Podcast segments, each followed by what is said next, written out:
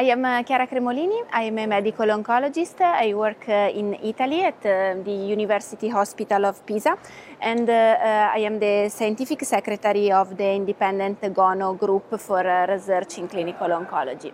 at this ESMO Congress, we had some interesting news with regard to colorectal cancer, and in particular, I think that there are three very important works that have been presented at this meeting. The first one is uh, about uh, a special population of metastatic colorectal cancer patients, those bearing a BRAF V600E mutation. These patients have a very bad prognosis when compared with other metastatic colorectal cancer patients, and uh, conventional treatments are not that effective in this subgroup. Now we have a new therapeutic option, which I think will become the standard option, at least uh, from second line on, for this subgroup of patients, uh, which is a targeted approach. For the first time, we have a positive predictive marker, that is BRAF V600E mutation, to predict benefit from a targeted strategy, which is the combination of a BRAF inhibitor, encorafenib, a MEK inhibitor, binimetinib, and an EGFR inhibitor, cetuximab. The combination of these three, these three targeted agents is able to provide a significant benefit when compared with the control uh, arm strategy, which is the combination of irinotecan and cetuximab with or without 5-FU.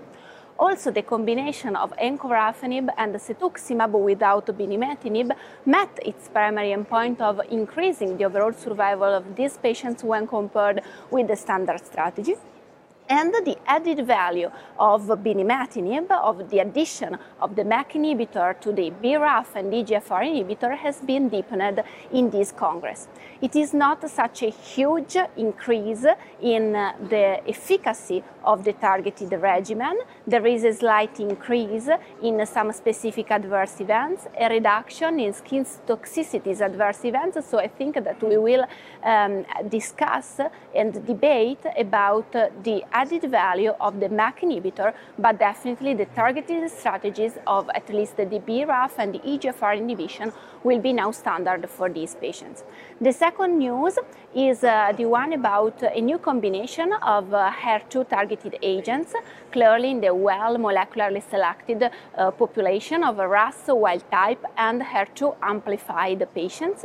In these patients, a new combination of HER2 targeted agents has been studied, tucatinib, an oral um, inhibitor of uh, HER2, and trastuzumab. The combination of these two blockades of uh, HER2 provides very interesting results in terms of activity with a tolerable safety profile.